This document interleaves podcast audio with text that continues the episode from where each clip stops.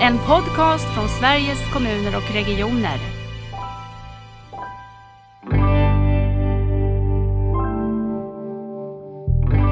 vi tittar på Sverige och världen i övrigt så är det ju så att kunskapsöverlappen håller på att minska.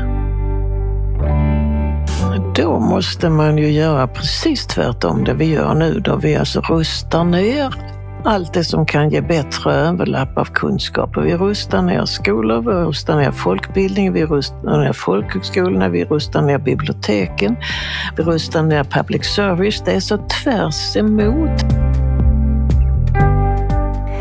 Idag har jag förmånen att få samtala med Bodil Jönsson, professor emerita, fysiker, författare och mycket annat. Och många har förstås läst böckerna om tid, om åldrandet.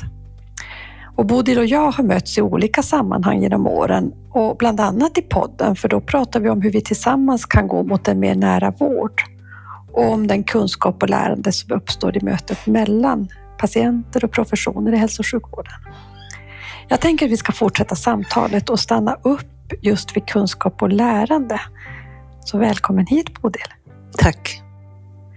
Du är ju känd för många och du har varit med i podden en gång tidigare. Men jag tänker ändå att du ska börja berätta för oss som lyssnar vem du är. Ja du, eh, jag har ju varit med så länge så ibland tänker jag att nu hör jag till kulturarvet. en, en del av det. Det är nästan så att människor säger när de träffar mig, lever du än? Det, det säger de inte, men mm. det är väldigt fint det här att ha fått finnas med på ett antal olika sätt. Jag har ju varit en universitetsmänniska. Jag har arbetat på Lunds universitet i hela mitt liv. Men jag har därutöver varit väldigt inblandad på många andra ställen i skolor framför allt, men också mm. till en del inuti vården där kunskap spelar så oerhört stor roll. Så därför är det ju speciellt att få prata med dig idag just där temat ska vara kunskap. Men för mig är det ju då så sen jag var riktigt liten och gick omkring och funderade på livet mm. och hittade på svar på allt. För på min tid skulle ju små barn inte fråga utan nyfikna barn sågs som något som var mest till besvär.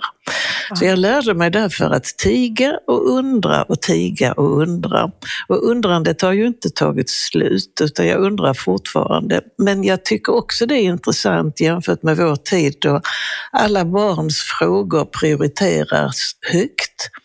Och så tänker jag att ja, men vem skulle jag varit om jag inte hade haft en sån där tyst barndom då det inte var meningen att jag skulle fråga, men frågorna fanns i alla fall. Så allting har fram och baksidor, det hinner man ju vara med ja. Men det är nog ett Bodil i ett nötskal. Alltså jag kan fortfarande inte låta bli att undra, utan det hade varit en meningslös dag om jag inte hade undrat hur det här ska gå med denna podden till exempel. Nej, just det. Men vad gjorde du med din undran? Sökte du svar på några andra sätt när du inte kunde fråga eller? Ja, alltså först och främst så var det inte, det låter så det låter så sadistiskt att små barn inte fick fråga, men det var liksom inbyggt. Det var ingenting vi reflekterade över. Nej. Utan jag provade mig väl fram på mitt sätt. Jag levde mycket i bäckar med pinnar och med eh, hinder och med att på mitt sätt utmana min omvärld, men väldigt försiktigt så som flickor kunde göra på den tiden. Mm. Så jag hittade nog på lite metoder också. Sen var det faktiskt i skolan, i den så kallade småskolan, som jag för första gången fick en sån här ingivelse som aldrig har lämnat mig. Mm. Jag kom nämligen på att ingen kan veta vad jag tänker. Nej. Och i samma ögonblick jag tänkte det så knep jag ihop läpparna så här. För att jag var så rädd att det skulle komma ut ur munnen på mig att nu har jag kommit på att du kan inte veta vad jag tänker. Och det visste jag att det var ju inte meningen att barn skulle kunna tänka någonting utan att omvärlden visste någonting. På den tiden så var det ju så att jag fick ju instruktioner av mina föräldrar ställ nu inte till någonting, jag ser dig, var en sån här standard. Mhm.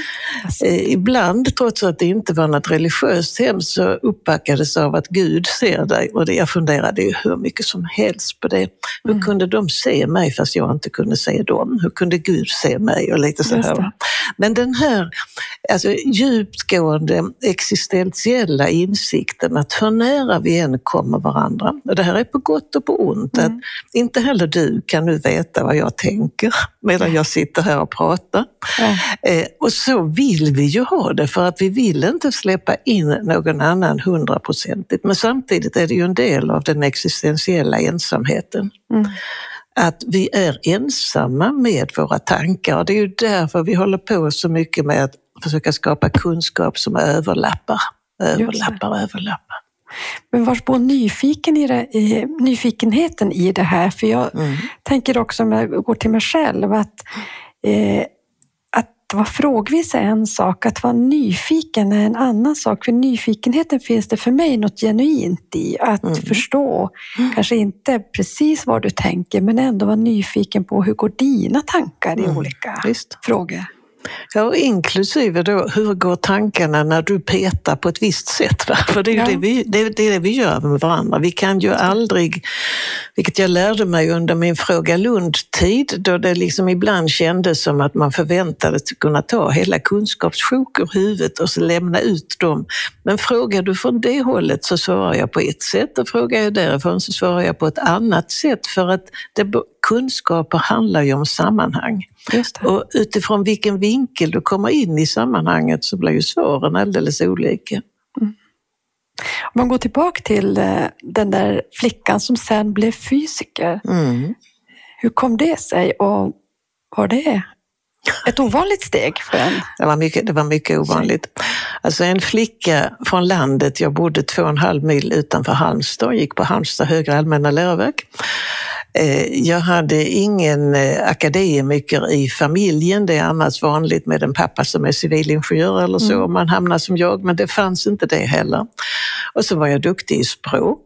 Och för mig var det självklart att jag skulle gå latinlinjen och alltså läsa språk.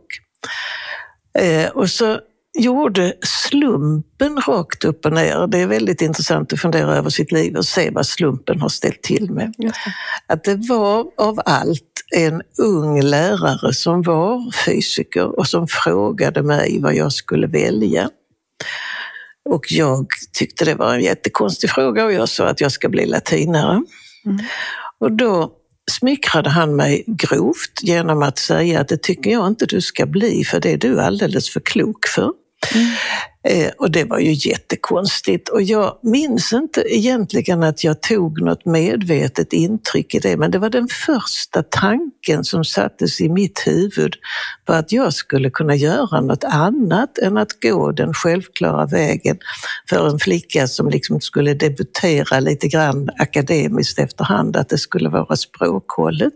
Mm. Och sen när jag väl hade gått rånlinjens matematiska gren, Sen var det liksom självklart att då börjar man läsa mat- matte och fysik. Och dessutom så hade jag en väldigt tidig ungdomsförälskelse som levde i Lund, så det var självklart att jag skulle till Lund. Ja. Så där levde jag då och läste matte och fysik och vi fick barn tidigt och lite annat sånt där. Och själv upplever jag att jag var nog 30 innan jag började tänka. För att jag hade så lätt för att lära mig. Och så länge som man inte tänker särskilt mycket själv utan bara gapar och lär sig så går det så väldigt fort att skaffa sig så mycket så kallade kunskaper. Sen när man väl börjar ifrågasätta dem så tar det lite längre tid.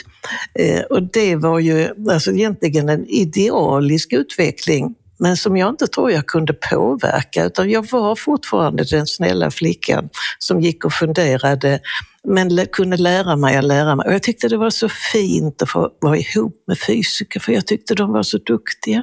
Mm. Så tänk bara att jag fick sitta där vid samma bord som Mm. dem och sådär. Var du enda, enda tjejen? Jag var enda tjej. Mm.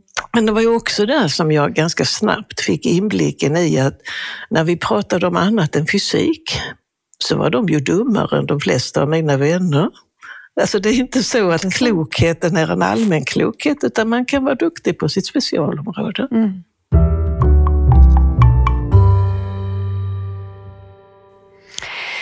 Jag tänkte att vi ska prata om din nya bok, men om vi bara tar en liten vända kring den bok som eh, du stod som, bland annat som redaktör till ja. och som eh, ja. jag och flera andra personer var med och skrev kapitel i antologin om Tillsammans för en god och nära vård. Eh, Så här efteråt, hur tänker du att kunskap och den här boken hänger ihop? Om jag frågar så, för nu ska vi Mm. prata om kunskap och lärande. Vad vill vi med böcker? Vad vill vi med... Alltså jag vet ju vad Hans-Inge Persson och jag ville tillsammans. Mm. Eh, för vi ville ju samla människor som hade något med vården att göra och som var och en hade sitt perspektiv på sin kunskap.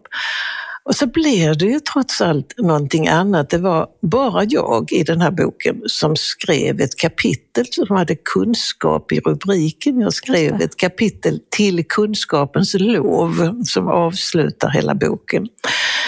Eh, det gjorde ju i varje fall någonting med Hans-Inge och mig för att som redaktörer så får man ju en mycket speciell utmaning när det bjuds in ett antal olika författare. Mm. Och så bara den här tanken att vi fokuserar ju allesammans var och en från sitt håll denna vården.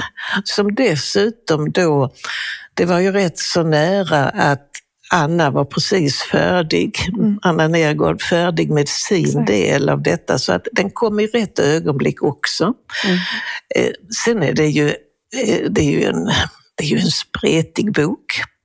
Eh, vad den har tillfört kunskapsmässigt så här med ett par års eh, perspektiv på den, det är nog mest det här att det är så många kunskaper som kan förenas och som behöver förenas och där man behöver få inblick i andra sätt att tänka. Och jag har ju efterhand blivit allt mer noga med att vi måste arbeta i Sverige och i världen på att få ständigt mer av överlappande kunskaper. Mm. Och överdriver jag det här med överlapp och säger att om det istället blir underlapp, det vill säga att kunskaperna helt skiljs åt, så hade inte du och jag haft ett överlapp av kunskap så hade vi inte kunnat sitta så här och Ja, prata just med varandra, för då vet inte den ena vad den andra menar med orden. Mm. Och där sker ju en utveckling. Om jag ett litet ögonblick lämnar god och nära vård och tänker att eh, vi tittar på Sverige och världen i övrigt så är det ju så att kunskapsöverlappen håller på att minska. Mm. För att var och en, tack vare nätet, tack vare möjligheten att isolera sig i sin egen kunskapsbubbla, så blir det ju lätt så att vi vet mindre och mindre om de Precis. andras kunskaper. Precis. Och till och med utan att vi kanske själv medvetet gör de valen, för det gör ju. Ja, mycket av absolut. de här sociala verktygen. Ja, ja. Varann- Al- Ja, precis. algorit- algoritmerna gör mycket Precis. med oss. Mm. De gör mycket med oss. Jag har samma reflektion över eh, den här antologin. Eh, hur många olika perspektiv det finns eh, på kunskap i vården och behov i vården. Mm. Eh, Och kanske också att vi har för mycket av de här underlappen som du pratar om nu. Att Mm. mycket av den här omställningen vi behöver göra för att trygga en framtid där vi också har hälso och sjukvården som någonting som finns för alla och som Mm. är så jämlikt den kan bli, handlar om det här att, att föra samman de här underlappen och låta dem bli överlapp. Vi pratar mycket om mellanrum Mm. nu när vi pratar om omställningen. Så det var intressant att du också har en, en sån spaning på boken. Den för, överraskar mig inte att det blir så, för jag tycker att jag ser mycket av det. Mm. Men just att också föra ihop det då eh, till sen en kan- läsare. Och sen kan man ju undra över då hur det är i läsarens roll, för det är ju läsarens roll som är den viktigaste. Mm. Det är inte bokproducenternas, det är inte redaktörernas, det är inte de enskilda kapitelrubrikerna. Jag är inte säker på att den boken i sig hade eh, något, något särskilt stort genomslag eller var särskilt viktig, men det fyller en funktion ändå att det finns mellan samma pärmar. Ja, precis. Så man kan peka på den och säga att ja, men det finns i alla fall detta.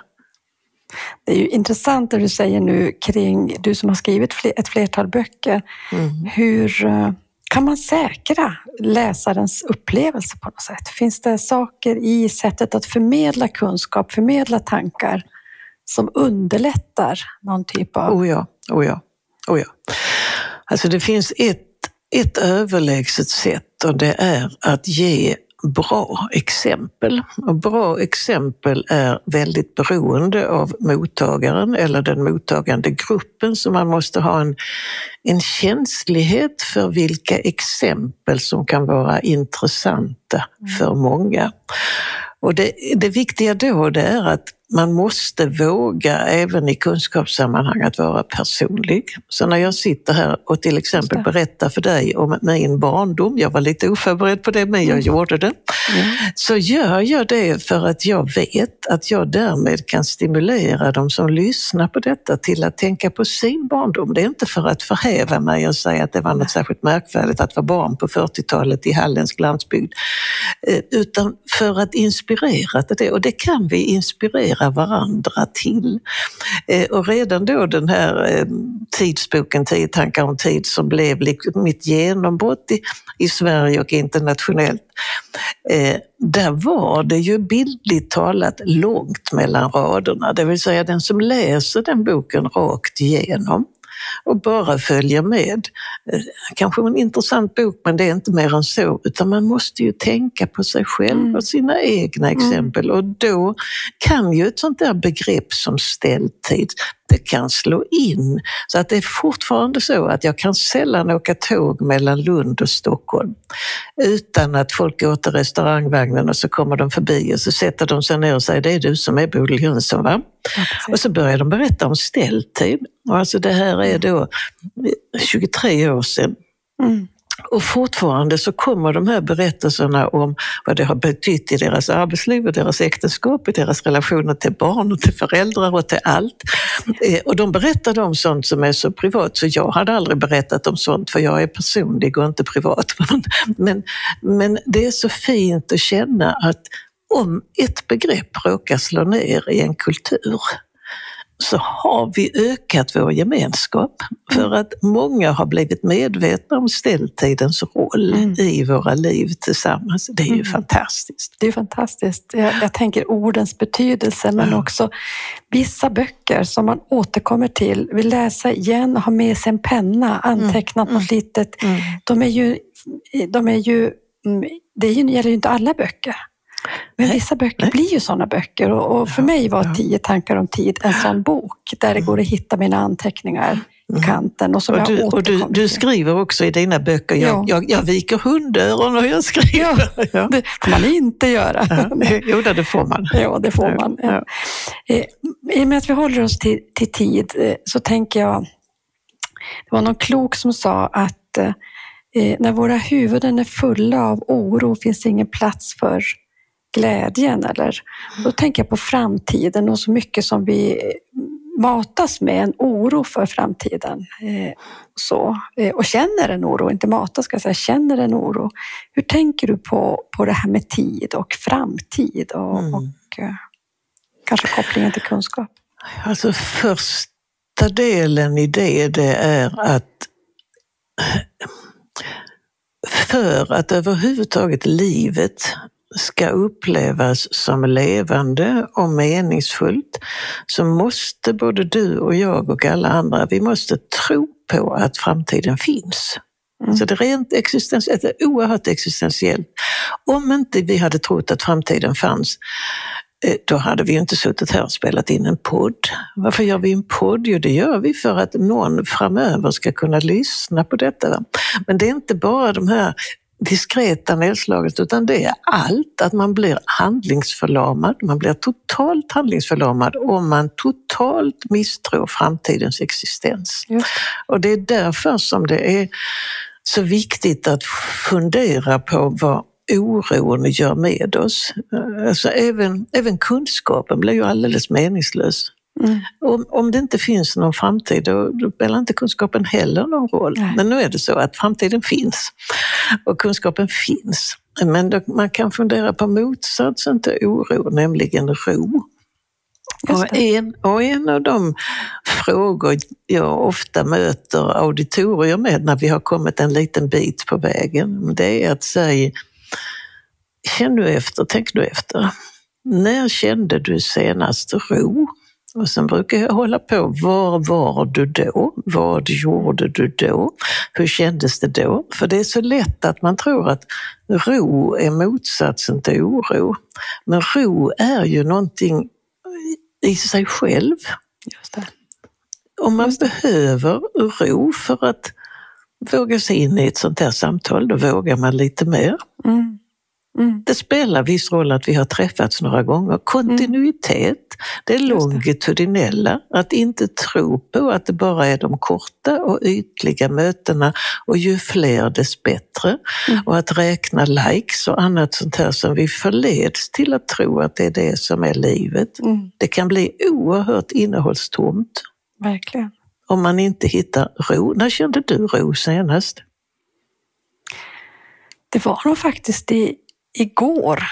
För då satt jag och stickade små vantar till mitt barnbarn. Mm. Och kände den där äh, känslan, du vet, som Mm. kommer Ja, nästan ja. över en. Ja, ja, absolut. Eh. Det, det, var ju, det var ju faktiskt igår. Det är fint, för det är ju annars ett, ett underbetyg till våra liv att vi så sällan blir medvetna om att vi känner ro. Mm. Ja, jag tänker också att det har någonting med Ja, det kanske har någonting med fysik och kroppen att göra, men det är ju någonting också i det här eh, muskelminnet. Sticka, stickade så mycket när jag Ja, var ja. ung och sen har jag ju inte stickat på massor med år. Och så tar man fram den där och tänker man så Mm. meditativt. Mm. Så, eh, det händer ju säkert någonting i min, min hjärna. Jag får Absolut. eh, handarbeta på något annat sätt, använda andra delar och det stimulerar någonting i mig. Mm. Sen finns det ju också faktiskt en väldig ro i det som man kallar för flow. Mm. Alltså i barnets lek. Mm. Barn är ju fullständigt fantastiska på att inte bry sig om vad klockan är eller någonting annat, utan de är bara uppfyllda av någonting. Och så kan man ju bli också som forskare och det finns många andra aktiviteter man kan ägna sig åt då tiden bara inte finns. Själv hör jag till dem som, om jag inte måste visa upp mig, så kan jag gå omkring i nattlinne ganska långt fram på dagen. Och så är det så att mellan sovrummet och köket så passerar jag ett rum där datorn finns och det händer ju att jag går inom så här. Va? Mm. Då, då är jag lite för kallt i huset för att bli sittandes men jag har varit med om att vakna till klockan halv fyra på eftermiddagen av att jag kände att jag frös. Och det är inte så många år sedan och så kom jag på att nej, men jag har ju faktiskt bara gått ner för trappan och jag var på väg att, att sätta på kaffet. Och jag har inte flyttat mig härifrån och jag har inte klätt på mig, jag har inte ätit Nej. frukost. Men jag hade varit så utom allt detta som handlar om tid, Ja. vad klockan är och någonting sånt där. Och så fullständigt uppslukad. Och där är en sorts ro i det också som krävde den fysiologiska upplevelsen av att jag är ju jättekall och jag fryser riktigt mycket och jag har suttit stilla så länge. Och varje sjukgymnast skulle säga, sagt att det här är hälsovidrigt och sådär. Men jag tillåter mig det ibland när jag hamnar i flow för jag kan ingenting annat utan då är jag där. Är det så det är när du skriver också? Att du hamnar i sådana flow? Eh, det händer. Mm. Men- Men skrivande är ju så väldigt mycket och en väldigt stor del är att jag är oerhört textkritisk. Jag är oerhört kritisk mot mig själv. Och den här eh, boken om kunskap som jag har skrivit nu, så fint att kunskap finns. Mm. Alltså hela tiden medan den kom till så slogs jag mellan ytterligheterna att jag är på något sätt jag upplevde mig snarare som ett verktyg till den boken. Det var, jag, jag var tvungen att skriva den. Mm. Jag skulle skämt som jag inte hade skrivit den boken. För jag tycker att den behövs. Det är liksom den ena sidan. Den andra sidan det är att, precis som Tio tankar om tid gjorde på sin tid, alltså den innehåller sådana självklarheter. Så det är lite genant att ens ge sig till att skriva en sån bok som bara innehåller det här självklara att du och jag mm. och alla kolibakterier och alla småkryp som finns överhuvudtaget kan inte låta bli att lära sig. Det vill säga lärandet är så invävt i livet så att förnekar vi lärandet och förnekar vi att vi vill ju inte bara lära oss, vi vill ju ha vår kunskap till någonting. Vi vill skicka våra barn till skolan. Du tycker om att ditt barnbarn ska gå i skolan, mm. med mera, med mera. Eh, och så samtidigt i vår tid så har det ju uppkommit från kunskapsrelativismens håll och från vrålljugandets håll någon sorts föreställning om att det går väl lika bra att tänka på det ena sättet som på det andra sättet.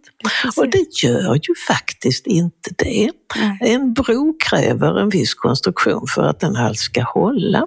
Och den kräver ju också att vilket jag tycker är det svåra med många kunskapsförnekare. De rusar ju vidare från den ena tanken till den andra tanken.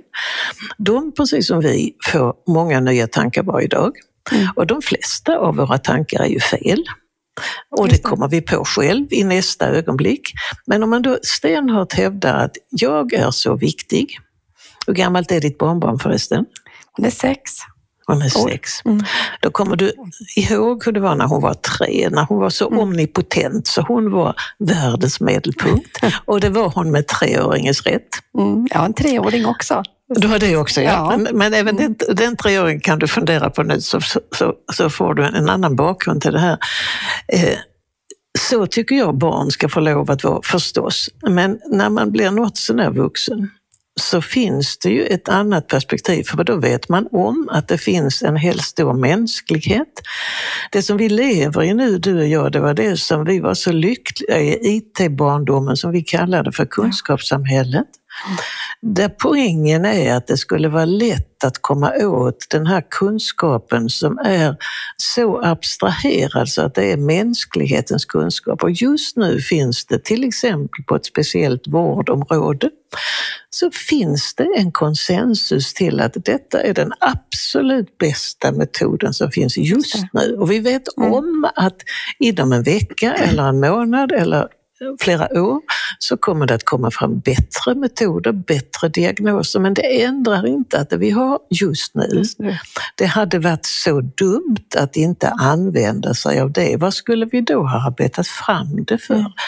Men med de strömningarna som finns i kulturen och som jag tror det finns också inne, till och med i min vänkrets, jag tror att du kan råka ut för det i din mm. vänkrets, Absolut. att det har blivit till en självklarhet att man ska kunna hävda att den ena tanken är lika bra som den andra. Och mm. det är den inte. Mm.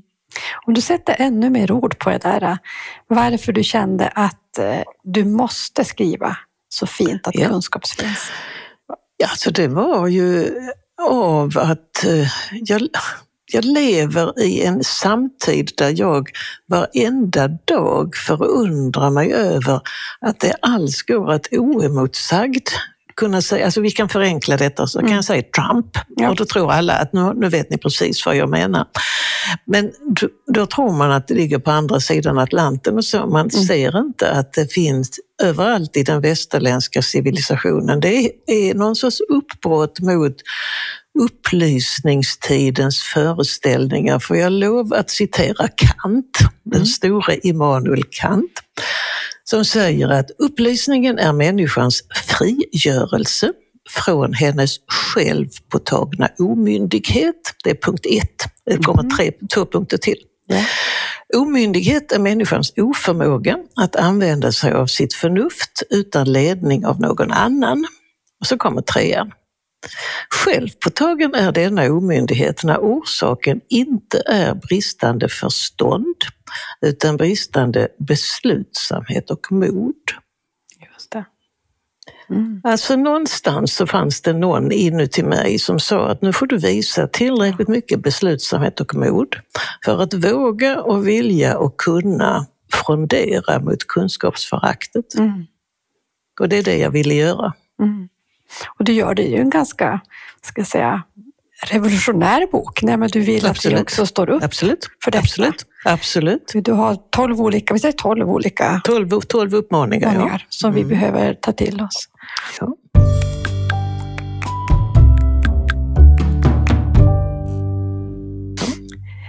Men om vi skulle vara lite kvar i det här med begrepp och ord, kunskap och lärande, för jag tycker du sätter fingret på någonting som jag också tycker är viktigt och vi har varit inne på det här med nyfikenhet också.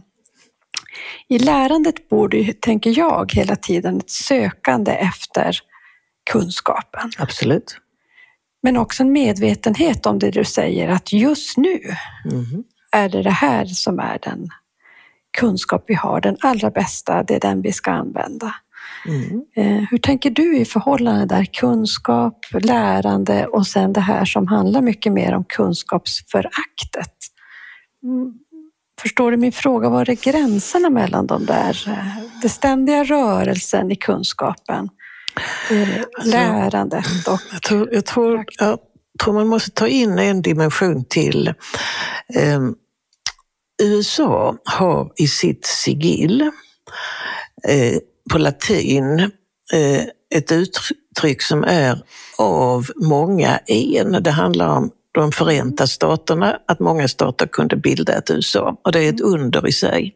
Men ta då det här att det springer omkring åtta miljarder människor på jordklotet.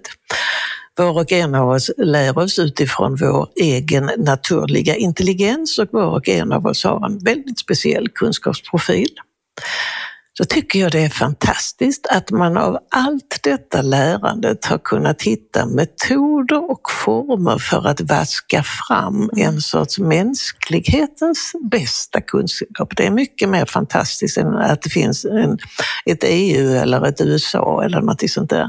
Och det är ju respekten för allt det arbetet från den minsta lilla egna idénivån och över till den visade just nu bästa kunskapen. Det är den respekten vi borde visa varandra och kunskapen i sig. Och så blir jag så förundrad över att tänka att det går. Ja. Men tänk också att alltså de som är jämngamla med mig, eh, det fanns ingen på den tiden som kunde uttala ett kunskapsförakt. Det var långt ifrån alla som hade sådana kunskaper som gemene man har idag. Men ändå så fanns det att kunskap var självklart något som var bra. Man kunde sitta mm. med sina Hermeskurser på nätterna, man kunde försöka komma vidare i sitt eget liv. Eh, och därför var det ju början på kunskapsföraktet, inklusive alla de olika strömningarna som fanns. Början på kunskapsföraktet, vi, vi, vi, visste inte hur vi skulle säga. Jag vet numera lite grann vad, hur jag kan bemöta någon med ett kunskapsförakt, men jag har fått öva mig på det. Mm. Och det är lite väl senkommet, för det skulle vi börjat göra för 10-15 år sedan, för att inte det skulle komma så långt som vad det är idag, för att det blir genast så aggressivt. Mm, Om du har en kunskapsförnekare i din omedelbara omvärld. Mm. Och du försöker säga att men så kan du väl inte säga, nej men så kan det ju inte vara, så är det ju inte, det vet du ju själv. Och så är det liksom genast ja. otrevligt. Ja, precis. Du pratar mycket i boken om, om vårt förhållande till barnen, du var inne på det också, barnen och lärandet. Och, ja. För jag tänker det här med algoritmerna och bubblorna och, mm. och Eh, vår oförmåga att kunna föra det här samtalet utan att bli aggressivt. Mm. Men vi vill ju ändå kunna göra någonting åt det. Vi vill ju ändå att eh, våra barn ska vara lika tacksamma och glada för att just kunskap finns och, och inte hamna i det här. Du ja. pratar om bibliotekhet bland annat. Ja. och många andra bra ja. saker. Säg någonting mm. om vad hoppet i det här och de unga. Men, men, det är väl intressant att alltså jag, boken slutar som sagt med tolv uppmaningar och åtminstone tre av dem handlar speciellt om barnen. Mm. För jag tycker att det stora förräderiet är gentemot dem. Eh, kanske allra mest mot när barn blir tonåringar, när man är tonåring så har man bara en fråga i huvudet. Det erkänner man inte, men det är så att man undrar, vem är jag?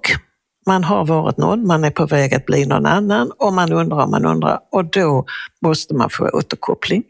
Mm. Och de som är tonåringar just nu, de återkopplingar som de får de är från en värld som inte riktigt har rett upp med sig själv hur det är. Det vill säga, det är inga särskilt tydliga återkopplingar. Jag tänkte på det med den här E6-olyckan vid Stenungsundstrakten. Det var en chaufför som skulle beskriva upplevelsen när vägen flyttade på sig.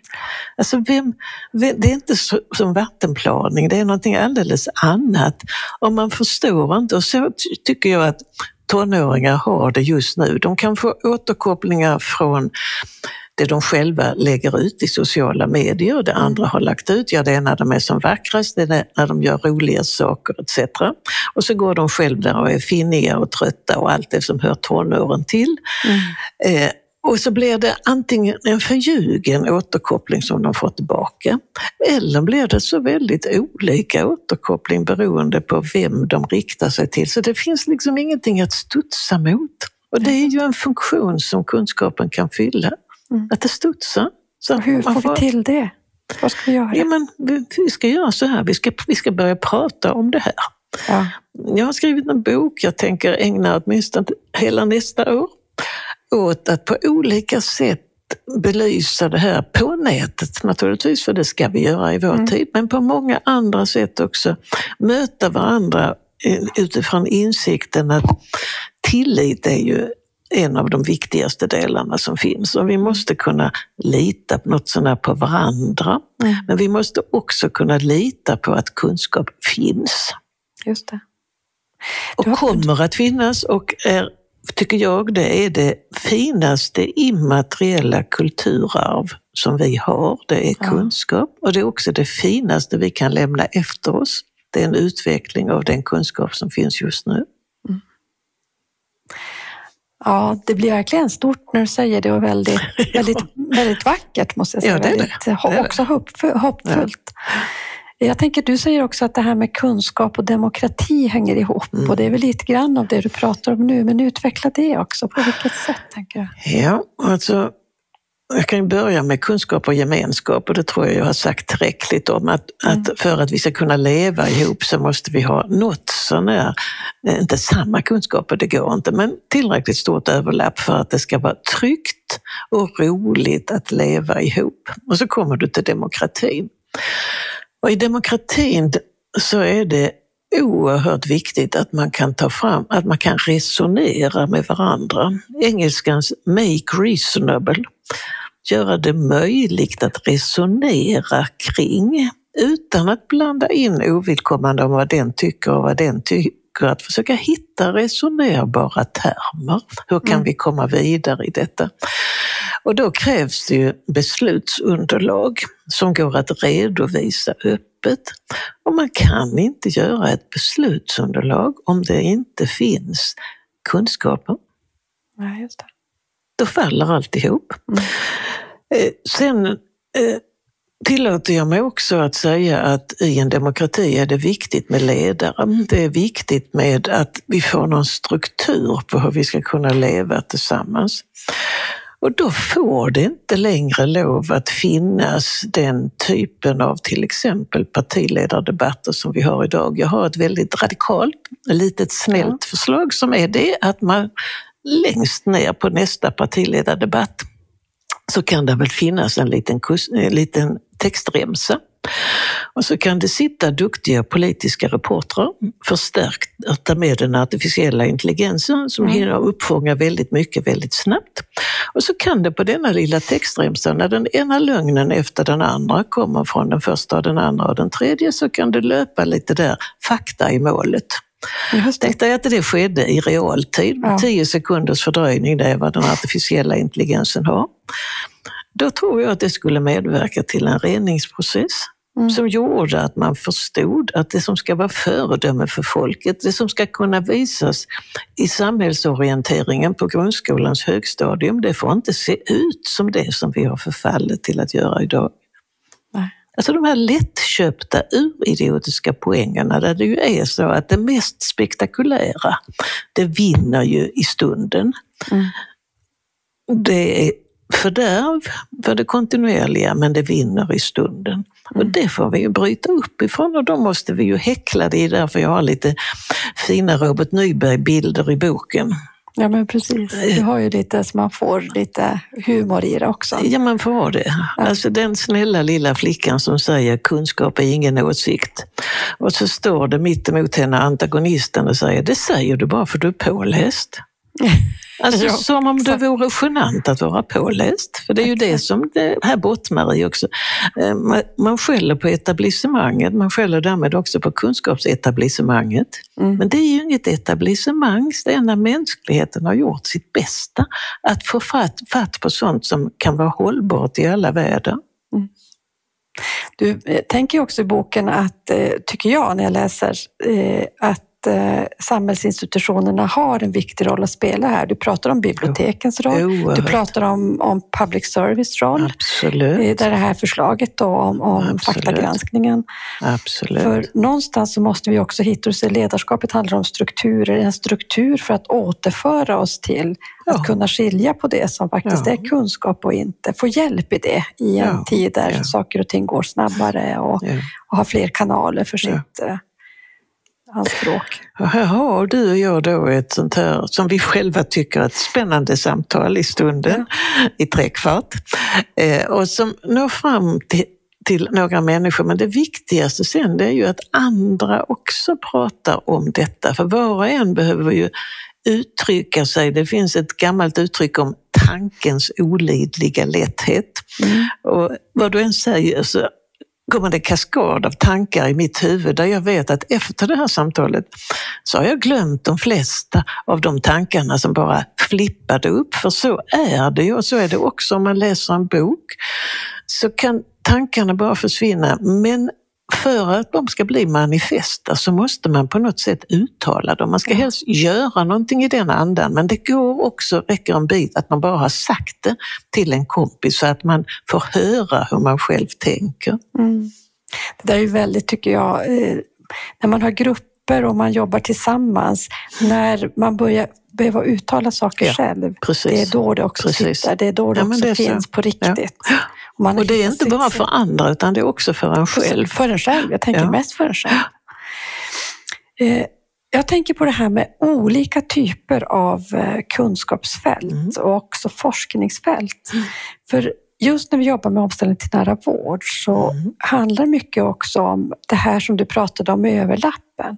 Att mm. bli bättre på överlappen. Mm. Att Eh, den naturvetenskapliga kunskapen som är så kraftfull och stark.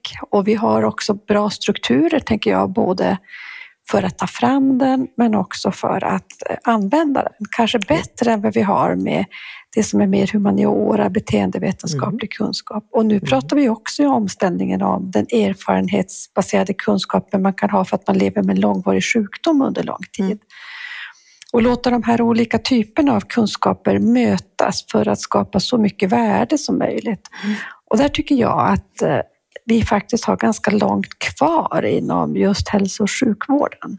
Mm. Eh, att förstå olika, eh, olika typer av forskning, forskningsmetoder och få ihop det här, som du säger, överlappet så att det blir så kraftfullt som möjligt. Mm. Hur tänker du kring det där?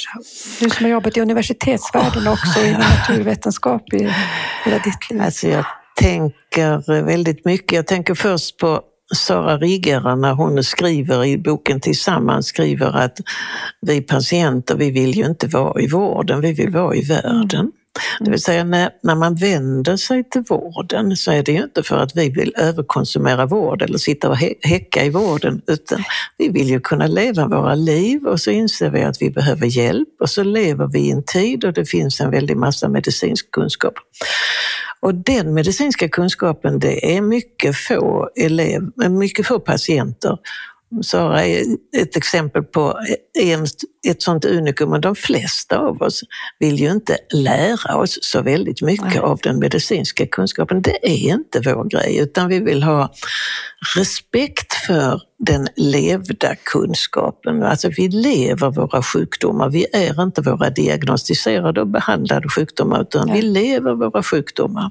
Och där finns en kunskap och det är ju den kunskapen som ska kunna möta den eh, medicinska fackkunskapen. Mm. Och då är det inte så mycket en fråga om överlapp, det är en fråga om ömsesidig nyfikenhet.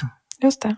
Men sen tror jag faktiskt på att terminologin skulle kunna utveckla sig faktiskt på patientsidan också. Medicinarna har fördelen att de har en terminologi. Där de vet vad de menar med orden. Det är ju det som ligger bakom det gamla remissförfarandet, att den ena läkaren kunde veta vad den andra menade med det. Va?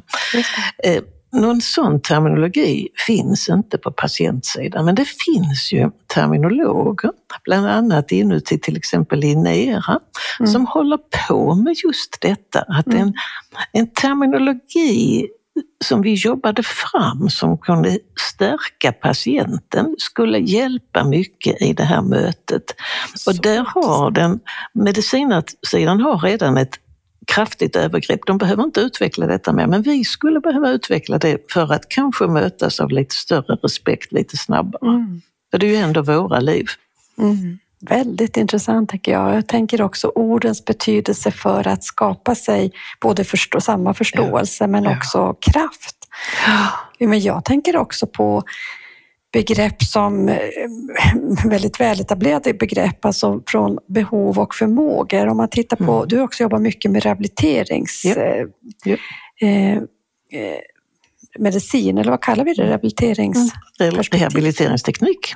Teknik har du jobbat med, just det. Mm. Men där man mycket mer har fokuset på förmågor. Och ja, det där tycker jag behöver balanseras mycket i hälso och sjukvården. Där både begreppet men då också leder in till mm. mötet med människan där fokuset blir mm. på det som är icke-fungerande mer än att fokus på fungerandet.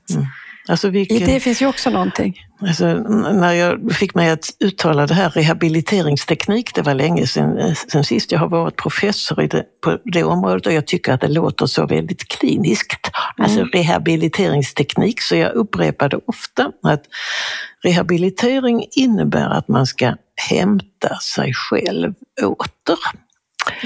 Eh, och det ska man inte behöva göra ensam, men man måste faktiskt själv vara huvudpersonen i sin rehabilitering.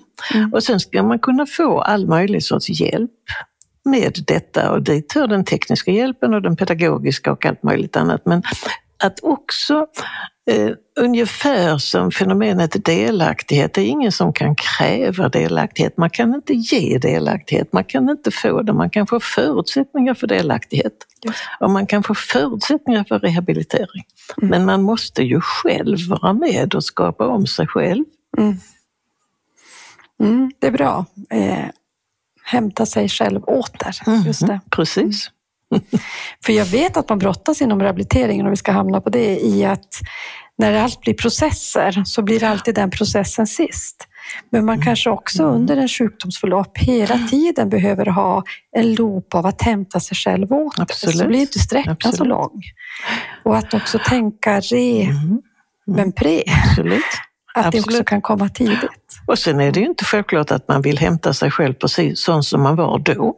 Nej, man, man, man, man, vill kanske, eller måste kanske, anpassa sig efter att vilja bli en annan, men man måste själv vilja någonting. Mm. Och då är och, förmågorna där och, och viljan och, och, drömmar såklart.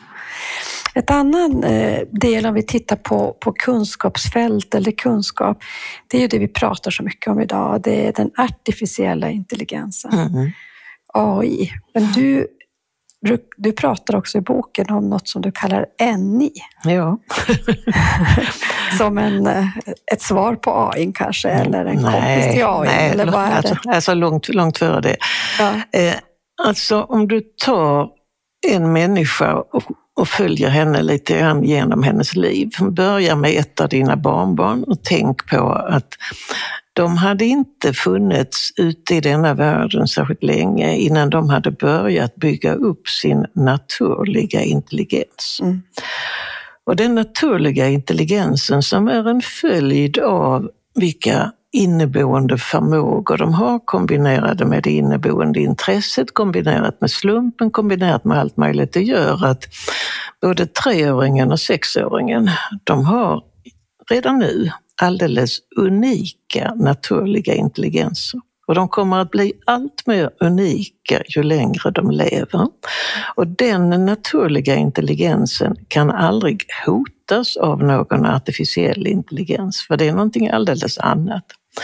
Men när vi med våra olika naturliga intelligenser mer och mer kan umgås med den artificiella intelligensen så vet både du och jag att redan idag så är den artificiella intelligensen förbluffande duktig jämfört med vad den var för ett år sedan och för två år sedan. Men för min del är det väl, ja, åtminstone 30 år som jag har umgåtts med artificiell intelligens, men det är bara de två senaste åren som den har haft också språket så att den kan kan sprida sig till många människor. Och till och med när jag skrev den här kunskapsboken så roade jag mig med att vissa för mig särskilt känsliga områden matade jag in ett par, tre meningar i en chattbot och sa vad säger du om det här? Och så får man tillbaka då på tio sekunder en A4-sida, fint punktad så. Och inte sällan så var det ett och annat perspektiv som jag faktiskt hade tyckte jag när jag såg det. Jag hade missat, jag hade inte tänkt på det också. Tänkte jag ska kanske ta in lite sånt, vilket inte för, betyder förstås att jag kopierar en chatbot, det är de för dåliga till. Men jag kan få inspiration av det redan på den nivån där det är nu. Och så tänker jag visionärt framåt. Att tänk dig att den här skillnaden på min personliga kunskap den är naturligtvis ytterligt begränsad för den är individuell och det är så långt som jag har kommit i mitt liv och det finns massor med fel på det. Mm. Men mänsklighetens totala intelligens skulle i princip kunna finnas lagrad och finnas bakom den artificiella intelligensen. Så att om ett decennium eller om ett århundrade så kommer mänskliga individer, var och en med sina defekter, att kunna komma lite närmre den abstraherade kunskapen som AI kan ha inmatad i sig och genom sina algoritmer kunna ge till oss. Visst är det vackert, visst kan man få något religiöst i blicken bara man tänker på det. Sen vet jag då samtidigt att det kommer säkert att tillkomma bubblor på detta också, det vill säga artificiell intelligens som har algoritmer mm. som innebär att vi söndras från varandra kommer också att komma uppkomma och sådär. Men det förändrar inte min dröm eller min vision att komma lite närmre mänsklighetens samlade kunskap via den artificiella intelligensen. Och det kan jag inte göra med hjälp av min naturliga intelligens. Den kan bara vara det som har hänt i just mig under mitt relativt korta liv. Mm. Men är det inte så, jag tänkte på det här med, med kunskap och uh, demokrati, mm. att uh, det vi har byggt, det, det, demokratiska samhället har ju handlat om en ni, alltså ja. den naturliga intelligensen. Absolut. Absolut. Hur behöver vi ändra våra samhällen för att också på något sätt ha AI som en del av den här kunskapsutvecklingen i den demokratiska utvecklingen?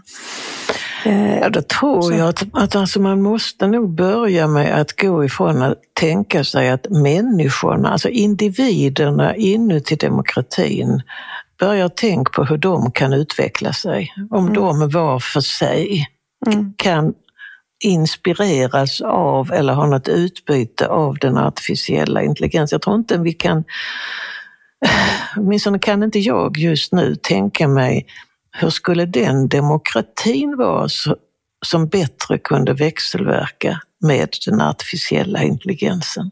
Nej. Det är för stort hopp på en gång, men dem demokratin består trots allt i grunden av människor.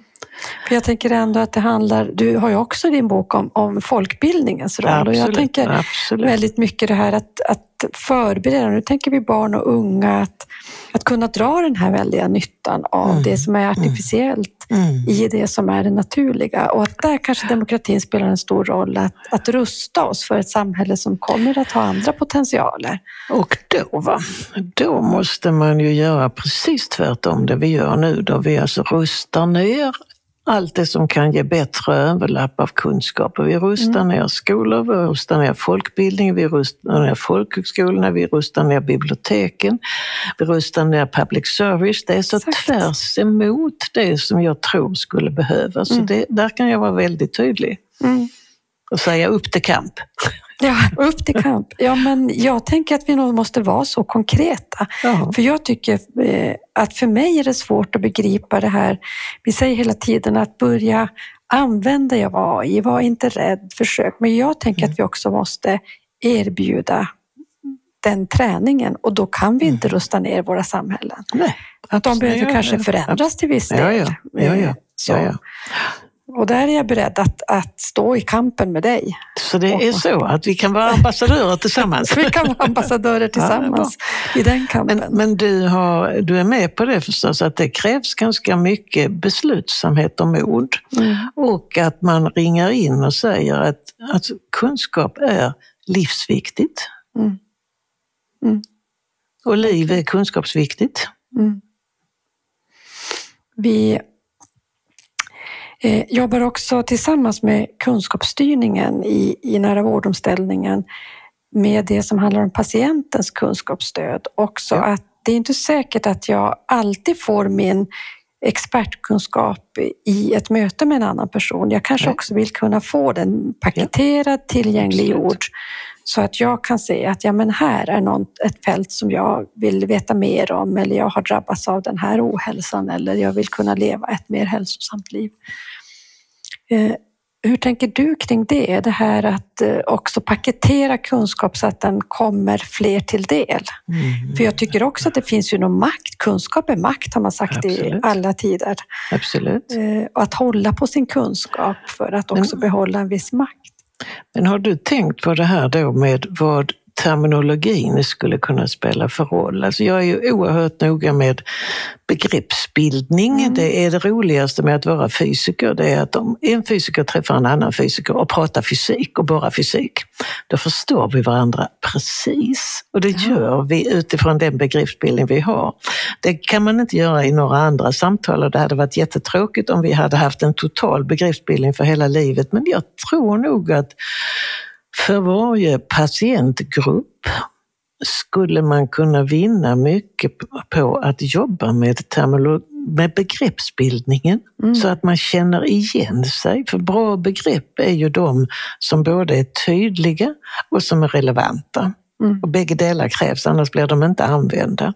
Nej. Alltså blanda in, jag har ju inte sett mycket av det här med terminologer från patientsidan, men det tror jag skulle kunna göra nytta. Bara, de behövde inte ens vara närvarande. Det finns professionella terminologer som är jätteduktiga, men bara man tänkte tanke, vilka begrepp kan vi ena Ja. oss om och så kan vi driva de begreppen. Mm.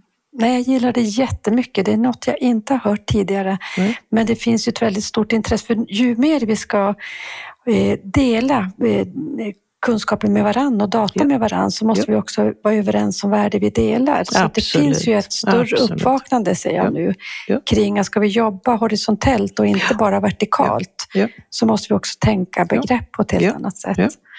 Så det är verkligen någonting som vi får ta in i vårt arbete framåt. Roligt, roligt. Bodil, eh, nu har det snart gått en timme i vårt samtal och det finns så mycket trådar att dra i när man får samtala med, med just dig. Men vad skulle du vilja ta upp som vi inte har pratat om? Någonting som känns så här jätteangeläget eftersom du kände så angeläget att skriva den här boken också så tänker jag att det finns ju en drivkraft hos dig. Ja, alltså jag skulle nog, så konstigt det låter, jag skulle vilja driva barnperspektivet. Mm. Alltså tänk på hur orimligt detta är ur det vi håller på att skapa ur barnens synvinkel. Mm. Försök att göra om dig till barn Mm. och titta dig omkring med barnets ögon. Det har vi inte pratat tillräckligt om, men det kan vi göra en annan gång. Men barn är jätteviktiga, inklusive det här, det är strax, strax jul nu. Eh, vi vuxna vi håller på med att försöka göra ingenting. Det är en sån fin del. Vi är så stressade så vi måste öva oss på ska vi göra ingenting och så kommer folk till mig och säger varför är det så svårt att göra ingenting? Och så säger jag att det hör ju till livet. Livet är inte till för att man ska göra ingenting. Livet är till för att vi ska göra någonting. Men du kan titta på hur barnen gör i stressiga situationer. Alltså de är så nyfikna och de håller på med allt möjligt sitt. Och sen rätt vad det är så blir de trötta. Finns det då ett knä i närheten eller finns det ett gosedjur eller någonting sånt så åker tummen in i munnen och så gör de absolut ingenting en kvart eller en halvtimme mm. och sen är de hur pigga som helst och så rusar de ut och gör någonting. Det vill säga, de vet ju vad som är livet men de vet ju också intuitivt vad man gör när man blir för trött för att man gör för mycket. Mm. Alltså jag måste ändå säga, jag vet inte vilken av dina böcker det är, men jag tycker det här med rytm har du ja. ofta återkommit till. Ja. Och jag tycker att det finns något, ju mer jag har tänkt på det, ju mer tänker jag att hur viktigt är det inte? Jag gillar ju att bo där jag bor och det tror jag mycket handlar om att jag tycker om årstider. Jag tycker mm. om en rytm mm. Mm. där eh, naturen lugnar ner sig, det blir tyst, det blir mm. vitt. Mm. För att det sen kan växla till något annat. Och nu kanske jag drar det här långt, men jag tänkte också när vi har allting streamat, när det inte finns en rytm, rytmen där, låter väldigt gammaldags, men eh, rytmen där nyheterna stod på en viss klockslag i ett mm. hem, det kom mm. kunskap, public service. Då, idag finns det ju, de där rytmerna är ju borta och hur mm. skapar vi rytmen också för för barnen, också rytmen mm. i hur man får kunskap. Skolan är ju en viktig, den finns ju kvar som en, mm. vad ska, lägger en takt om man skulle säga så. Ja. Tänker jag. Eh, och då vill jag ju hävda att de riktigt små barnen innan de har förändrats av det livet de lever i vår nutid, eh, då har de en känsla för rytmen. Det vill säga, mm. är man trött så är man trött och då försvinner man bort från det man håller på med och sen är man mm. lika intensiv igen. Men, men det, det är tiden därefter och då man har blivit så tidsfixerad så att det är många som känner att det kan inte vara fredag idag igen. Det var ju nyss fredag. Det kan inte vara jul strax. Det var ju nyss jul. Alltså den här sorten känslan då, paniken, tiden håller på att gå ifrån mig. Mm. Och då står jag där som, eh, som en stenstod och säger då måste du skaffa dig en rytm i livet. För det här är ett tecken. Tappar man taget om tiden, då beror det på att man inte har rytmen. Och man kan faktiskt även om samtiden går emot Man kan jobba på att skaffa sig en rytm. Man kan införa sådana här regler som att man har, det låter hemskt tråkigt, men viss måndagsmat och viss tisdagsmat och lite sådär. Till dess att rytmen är tillbaka som en del av ditt liv. Och jag själv är jag oerhört känslig för när jag tappar rytmen. Mm. Det kan vara hur rörigt som helst, hur stressigt som helst, men har jag rytmen så klarar jag mig bra. Och då, kan... är tiden, då, är, då är tiden väldigt ointressant. Mm. Men kan vårt uh, sätt att förhålla oss till kunskap få hjälp av en rytm? Ja, det kan det och det kan dessutom, det, det är ömsesidigt. Va? Alltså, har du en kunskap att relatera till så kan det hjälpa dig i riktning mot att få en större rytm i livet. Mm. Jag vill säga stort tack Bodil. Jag tänker att du får nära vårdfrågan i slutet. Vad nära är för dig? Mm. Alltså, nära för mig det är oerhört personligt. Jag erkänner fullt ut att jag gör skillnad på somebody och anybody. Det finns somebodies i mitt liv som står mig väldigt nära. Och jag bekänner alla människors lika rättigheter, men alla människor är inte lika mycket värda i mina ögon som till exempel mina barnbarn, eller för att inte tala om att jag har numera också, Lisbeth, jag har barnbarnsbarn. Mm. Ines, två år, är väldigt nära. Mm. Och det är liksom det första jag tänker på. Jag, sen, I vårdsammanhang så är det väldigt mycket av det som nu kallas för nära vård som jag inte vill ha så hemskt nära på det personliga sättet. Jag vill bara veta att det finns, att det är möjligt. Tryggheten i att när jag inte klarar upp något hälsomässigt själv, att det finns vård att få och att jag också får den. Det blir då nära, för då blir det äkta personligt för mig, den tryggheten. Stort tack Bodil för att du har varit med i Nära vårdpodden. Vi har fått många, många tankar Och nu är det lite upp till kamp. Så är det. Tack själv. Tack själv.